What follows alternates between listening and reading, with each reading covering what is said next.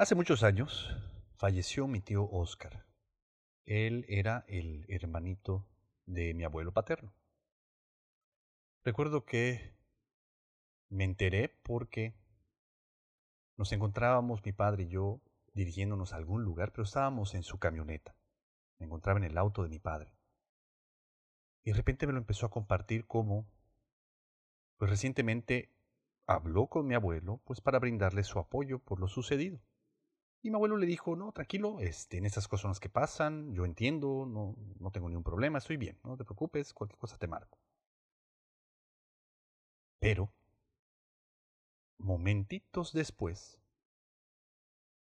otra hermana de mi abuelo, hermana de ambos, de mi tío Oscar quien falleció y mi abuelo paterno, le habló a mi papá sumamente preocupada por mi abuelo. Pues resulta que hablaron y él estuvo llorando desconsoladamente como un niño. Entonces mi tía, mi tía abuela, estaba muy preocupada por el bienestar de mi abuelo y le habló a mi papá para decirle pues que estuviera pendiente. Lo más hermoso de la situación fue que era la primera vez que mi padre me trataba como un adulto, pero también era la primera vez que lo veía vulnerable. Y también era la primera vez que veía a mi abuelo paterno como un humano. Esas emociones, esa vulnerabilidad, el darse cuenta de pues lo frágiles que podemos llegar a ser y lo mucho que la vida nos puede llegar a afectar, marcó un puente de unión entre todos los involucrados. Mientras mi padre me compartía esto, mi corazón se abrió y mi mente voló. Mi nombre es Carlos Cervera, este es tu podcast espiritual de cabecera Caída Libre, temporada 3, capítulo 23. Bienvenidos.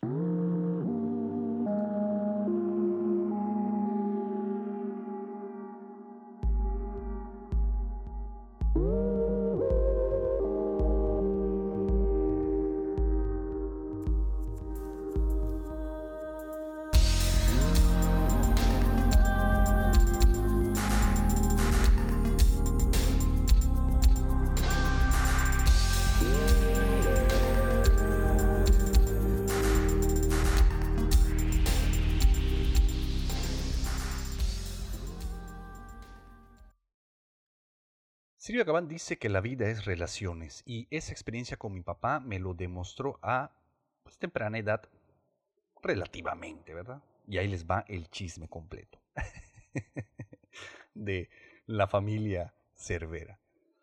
Eh, yo no conocía a mi abuelo porque él se divorció cuando yo todavía era un bebé y se fue con otra familia, una familia nueva, armó una familia nueva. Y el resto de mi familia pues decidió apartarlo de la mía. Entonces realmente no podía tener que no podía decir que yo tenía una relación con mi abuelo, pero mi padre sí, mi padre continuó relacionándose con él al menos desde la distancia o no tan cercanamente como había sucedido antes. El darme cuenta de que sin importar la distancia o el tiempo, seguimos unidos desde lo más básico de nuestras conciencias, de nuestras almas y por medio de la intimidad que puede haber entre nosotros, me maravilló. Obviamente yo no lo entendía, pero tomando en cuenta la enseñanza de Sri Bhagavan, pues es correcto. La vida es relaciones. Por lo tanto, tu vida tiene que ver con todo lo que entra en relación a esta. Pero no solo la calidad de, de lo que puedes llamar vida, sino además el ancho, el espacio, el tamaño que puede llegar a tener tu vida. Te voy a poner un ejemplo que siempre digo, ¿no? Cuando te preguntan cómo estás, ya sea que contestes bien, mal o más o menos, tiene que ver precisamente con todo lo que ha entrado en relación contigo hasta ese momento, siempre desde el pasado. Si descansaste, si dormiste bien, si no tuviste ningún problema con eh, las horas de sueño, pues es una palomita. Si de repente despertaste y tu, pues, lo, que siempre haces, te vas al baño, te, te, preparas para ir a trabajar o no, o lo que sea, porque cuarentena, hacer home office o lo que sea, y hasta ese momento todo ha salido bien en el trabajo, con la familia, con los hijos, todo ha estado hasta, pudiésemos decir, eh, entre lo común, entre lo aceptado, entre lo conocido, pues también vamos palomeando. Y dependiendo pues, del número de palomitas, es como vamos a contestar bien, más o menos, mal, a toda madre, dependiendo de cómo lo digan. Obviamente hablando de la relación que entra con nosotros entre las experiencias y las situaciones, así como con las personas. Ahora, nosotros en el camino espiritual comenzamos a ponernos al servicio de las demás personas, eventualmente, pero siempre entramos al camino espiritual no necesariamente solo por el llamado a servir, sino, en mi caso y en el de muchos conocidos, llevados por el sufrimiento, porque nos cansamos de sufrir más que nada, ¿no? Y como nos cansamos de sufrir, queremos buscar la manera de eh, dejar de hacerlo, liberarnos pues completamente del sufrimiento. Y obviamente lo primero que empezamos a hacer es tratar de conocer quiénes somos, de qué estamos hechos, qué es lo que nos ha estado pues llevando al límite de la experiencia de vida, siempre desde el sufrimiento.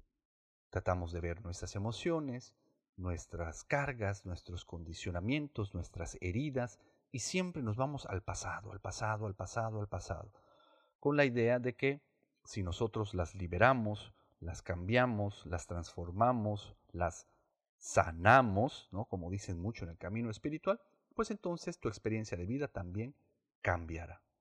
Lo que no dejamos de recordar, pero que por su naturaleza es muy difícil, es que todas estas relaciones por lo general han involucrado a personas, a personas a lo largo y ancho de nuestra vida, sobre todo en los primeros años de la infancia. Entonces tendremos que sanar la relación con mamá, la relación con papá, la relación con los hermanos, la relación con la pareja, la relación con los amigos, barabim, barabán.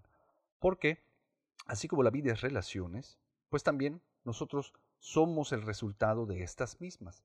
La relación con mamá y papá, que es la más importante, también va a dictaminar cómo son el resto de las relaciones. Pero eso ya lo hemos platicado en otros podcasts. Chécalos no te los pierdas. Si no lo has escuchado, no sé qué estás haciendo escuchando este podcast. Bueno, sí, te lo agradezco de todas maneras, pero te recomiendo también que te vayas hacia atrás y trates de checar qué otras cosas hemos platicado a lo largo de tres hermosas temporadas de tu, de tu podcast espiritual de cabecera, Caída Libre.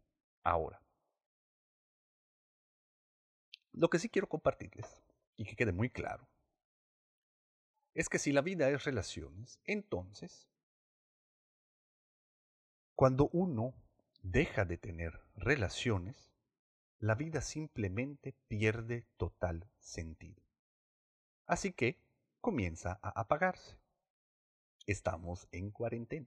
Llevamos un chingo de días aislados, en mayor o menor medida.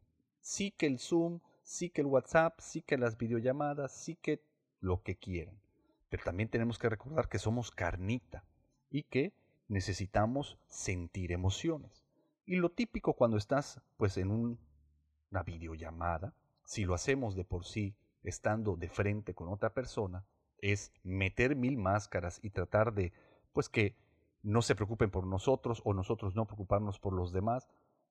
Realmente decir que estamos de alguna manera en conexión hacia lo positivo sería muy tonto. Realmente tenemos que aceptar que nuestras relaciones se han, se han visto afectadas, se han visto afectadas por la situación de la pandemia y su sana distancia. Así que tu experiencia de vida seguramente también se ha visto afectada y seguramente has estado entrando en estados de conflicto y de sufrimiento. También lo he comentado en un podcast específico. Entonces, ¿dónde nos encontramos parados el día de hoy, mis lastimados amigos? la mejor manera que encuentro para poder compartírselo es contándoles pues mi propia experiencia. La verdad es que yo no entiendo las emociones que pasan dentro de mí. Yo no entiendo mis emociones. No tengo suficiente energía para poder comprenderlas. ¿Por qué? Pues por las experiencias en mi vida temprana. Yo, pues a los tres meses de nacido, me detectan obesidad mórbida infantil y solo porque me alimentaba con leche materna. Háganme el favor, ¿no? Desde entonces yo reclamaba todo para mí y lo quería guardar en mi interior. Esto asustó mucho a mis padres, entonces me empezaron a hacer estudios pertinentes para ver si no tenía alguna afección como eh, problemas con el azúcar o del corazón o de, ya saben, ¿no? mis sistemas diversos de salud. Pero al mismo tiempo, las venas de mi cuerpo son muy delgadas y como lo que tenían que hacer era sacarme sangre, pues tenían que convertirme en un pequeño alfiletero de grasa porque el doctor buscando mi vena me pinchaba, me pinchaba, me pinchaba, no encontraba nada, cambiaba de brazo, iban a mis piernas, iban a mis pies, y al final pues mi papá tenía que cargarme y sostenerme mientras sacaban pruebas de sangre desde mi yugular, ¿no? Obviamente esto fue muy traumático para ese pequeño bebé que era yo. Mi cuerpo físico se vio enormemente afectado. Al mismo tiempo, todas las emociones que surgían dentro de mí, pues me rebasaban de alguna manera, porque obviamente mis padres y los doctores lo estaban haciendo para mi bien. Entonces allá había un enorme conflicto. Me están causando mucho dolor y sufrimiento, pero es para mi bien, ¿no? Esto fue dictando, pues, lo que iba a pasar el resto de mi vida. Entonces, realmente me vi muy afectado físicamente con problemas respiratorios y luego posteriormente con problemas emocionales. Para no hacerles largo el cuento, todos saben que yo caí en enormes adicciones. Pero no fue realmente por las experiencias per se, sino por la manera en las que yo las percibí y las decisiones muy inconscientes y muy inmaduras, literal, que tomé durante esos episodios. Obviamente, todo ha sido parte del camino espiritual y gracias a que pasó todo eso, es que yo me encuentro de este lado del micrófono tratando de servir a más personas.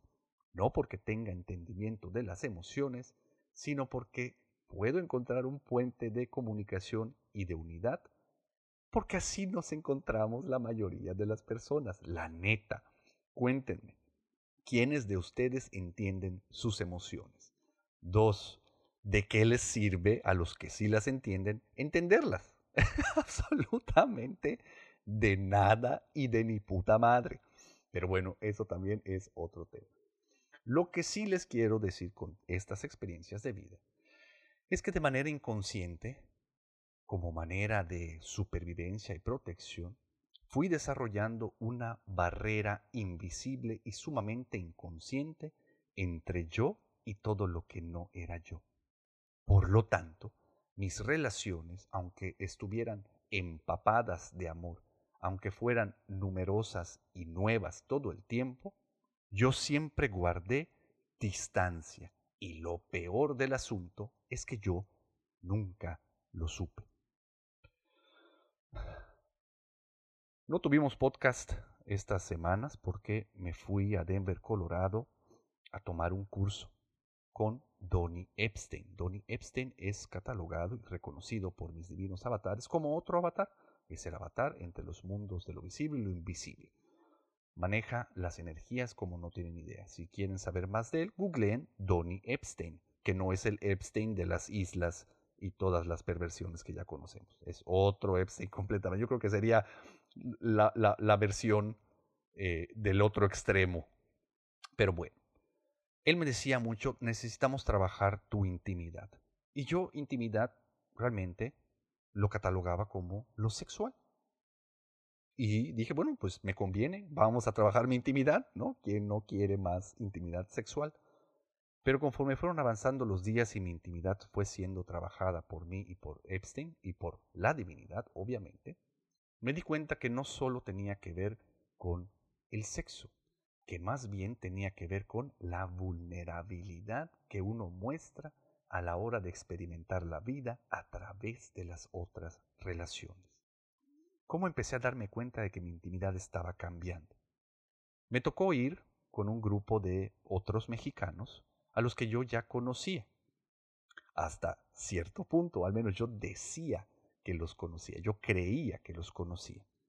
Pero fui dándome cuenta de que dentro de mí comenzó a nacer un interés enorme por verdaderamente saber quiénes eran estas conciencias que estaban compartiendo lo más chingón de nuestras vidas hasta ese momento. Porque neta, ese curso, ese taller que tomamos con Donnie Epstein ha sido la experiencia más grande y chingona que he tenido hasta este momento. Y pues la neta, yo he tenido experiencias grandes y chingonas, porque pues India, porque tres veces, porque Tetecala, porque un montón de experiencias en el camino espiritual con grandes maestros. Pero pues esto va increciendo, gracias a Dios. y conforme me abría la vulnerabilidad y comencé a interesarme más, no por mis emociones, sino por las de la otra persona, se fue convirtiendo mi vida en algo que valía la pena como nunca vivir. Me sentía más vivo que nunca. Y no solo más vivo, sino además con más ganas de vivir, con más ganas de conocer a más gente, con más ganas de intimar con propios y extraños. Entonces no me quedé nada más con mi grupo de mexicanos, también quise conocer a los rusos, quise conocer a los americanos, quise conocer a los europeos que estaban ahí, quise conocer a todo el mundo. Y por supuesto, llegó un momento en el que dije, oye, espérate, entonces si esto es nuevo para mí, ¿cómo carajo estarán mis relaciones? ¿Cómo estarán las relaciones que durante tanto tiempo he tenido junto a mí de las personas a las que he dicho que más amo? Y empiezo a hacer un inventario interno tomando en cuenta pues las primeras que vinieron a mi mente, obviamente con mi esposa, obviamente con mis amigas, mis amigos, mis amigues y mi familia. Entonces me di cuenta de cómo con mis hermanos pasa exactamente lo mismo. Los amo, los adoro y realmente pueden hacer lo que les da la gana y ese amor que siento por ellos no va a cambiar. Pero no es un amor que yo haya desarrollado porque soy un chingón. Eso es como beneficio simplemente por haber estado estrechando continuamente mi relación con la divinidad. Pero ¿qué pasaría si entonces le meto tantito también de mi esfuerzo, de mi intención, de mis ganas de alinearme a eso que de manera orgánica ha estado sucediendo durante tanto tiempo. Y me di cuenta en específico que con uno de mis hermanos, mi hermano José, que es el que sigue después de mí, la relación había sido muy distante con todo y que crecimos juntos con todo y que lo veo constantemente, con todo y que cuando nos vemos estamos cotorreando y nos llevamos a toda madre. Pero me empecé a hacer las siguientes preguntas. ¿Qué le duele a José? ¿A qué le tiene miedo? ¿Cuáles son sus sueños? ¿Cuáles son sus ilusiones? ¿Cuándo? ¿Qué es lo que, lo que lo puede mostrar vulnerable? Y me di cuenta de que jamás me había interesado, que no me había importado genuinamente cuando me llegaban noticias o cuando él venía y me platicaba, pues obviamente me afectaba y me abría en medida de lo posible a recibir todo eso. Pero mi atención siempre estaba en mí, en ver qué es lo que yo estaba sintiendo en consecuencia a esta relación. Básicamente me di cuenta de que nunca he sido el hermano que yo hubiera querido ser para mí mismo. Nunca fui el hermano con él que yo hubiera querido ser conmigo mismo. Así que desde la vulnerabilidad me atreví a escribirle una carta y le conté pues todo lo que estaba descubriendo y lo mucho que estaba agradecido con él, pues todo lo que habíamos vivido juntos, pero sobre todo que me sentía muy avergonzado por cómo se habían dado las cosas, no porque tengamos una mala relación, sino porque no me había atrevido a estrechar la relación con mi hermanito José. Pude recordar cómo en nuestra infancia éramos sumamente unidos y la pasábamos poca madre. Y en algún momento comenzó a generarse esta distancia, por supuesto, desde mi parte. Tal vez él también tenga sus rollos y cosas que trabajar con, con respecto a su intimidad. Pero si yo ya lo estoy viendo, lo tomo como una gran oportunidad de la divinidad para poder hacer algo al respecto. No para cambiarla, sino para, desde esa imposibilidad de cambio, pedirle a la divinidad una nueva realidad. Cuando le mando la cartita en forma de mensaje de WhatsApp, por supuesto, porque si no tardaría mucho en llegar, respondió de manera extraordinaria. Me recibió con los brazos abiertos y está de acuerdo conmigo en que se quiere convertir ahora en mi mejor amigo. Así como sentí el momento en que mi papá se volvió vulnerable por primera vez frente a mí. Dejé de verlo simplemente como un padre, sino a no solo a mi mismo nivel, sino como en un solo ser. Se convirtió en uno de mis más grandes amigos. Y eso es lo que quisiera que todos pudiéramos tener. Porque así como Sri dice que la vida es relaciones, también dice que la mejor relación es la amistad. Y yo creo que vale la pena que todos nos convirtamos en esos mejores amigos de toda la gente que quiere contar con nosotros. Y también nosotros poder contar con las demás personas, volviéndonos vulnerables a la hora de poder estar ahí como esos mejores amigos que también necesitan. Entonces, ¿cuál es la solución para esto, mis lastimados amigos? Dejen de tratar de entender sus emociones. No quiere decir que abandonen el camino espiritual y que ya no hay nada que sanar o que atender en el pasado. Simplemente no hay suficiente energía desde el pasado para traerla al presente.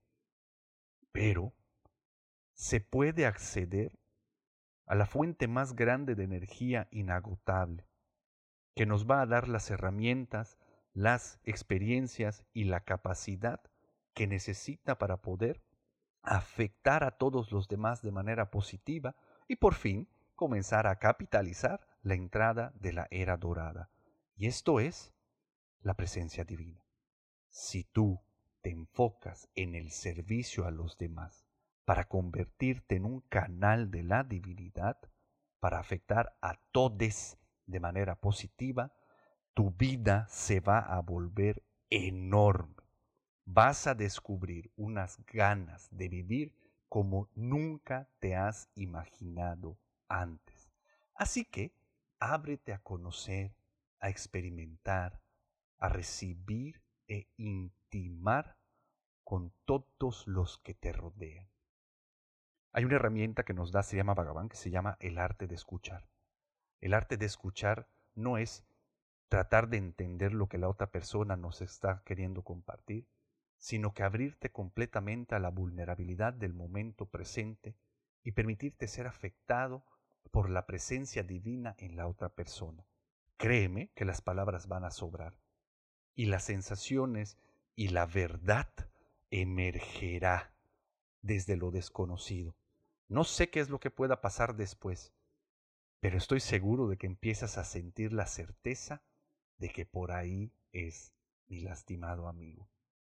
Así que, métele, métele con todo y miedo, métele con todo y esa incertidumbre sin querer controlar ni saber qué es lo que va a pasar.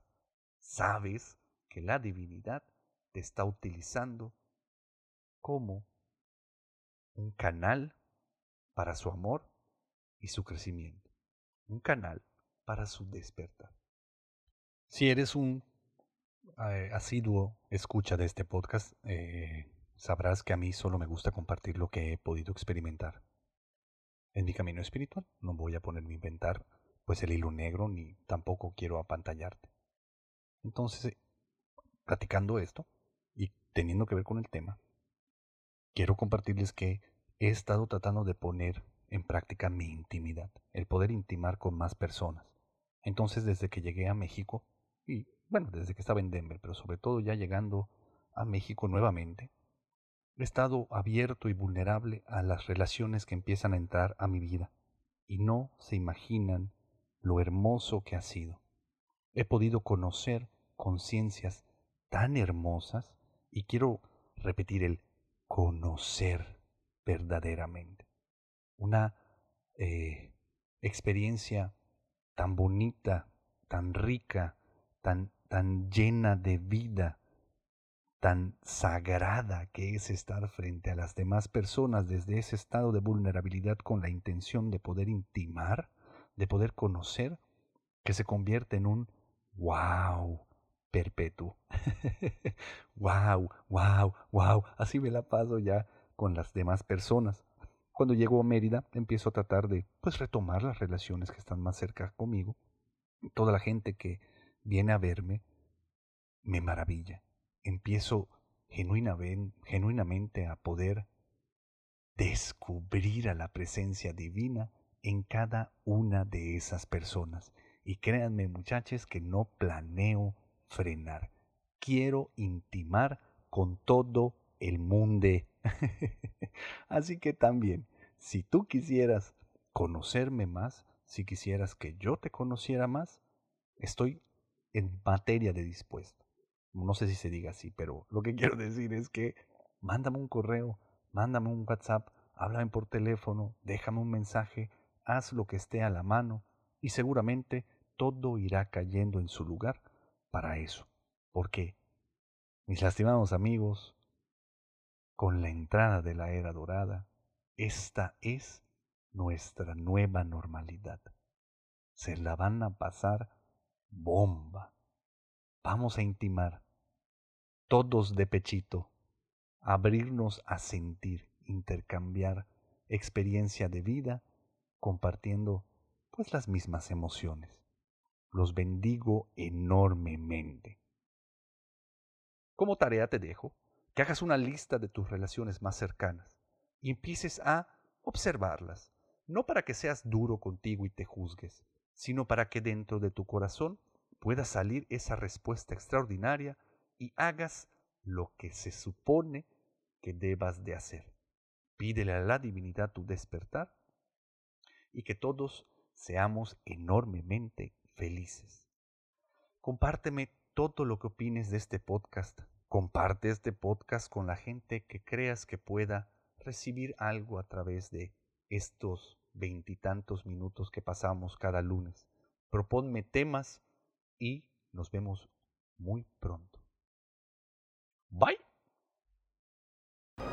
Este podcast fue patrocinado por el señor Enrique Puerto Paloma, Ricardo Peniche, Ricardo Méndez y Portaña López. Muchas gracias por su apoyo. Los invito a seguirme en mis redes sociales como Carlos en Veracruz o Chino Loco Nos vemos muy pronto. Si puedes apoyarme en Patreon, te lo agradecería mucho para mantener este podcast libre de anuncios. Visita mi página web www.carloservera.com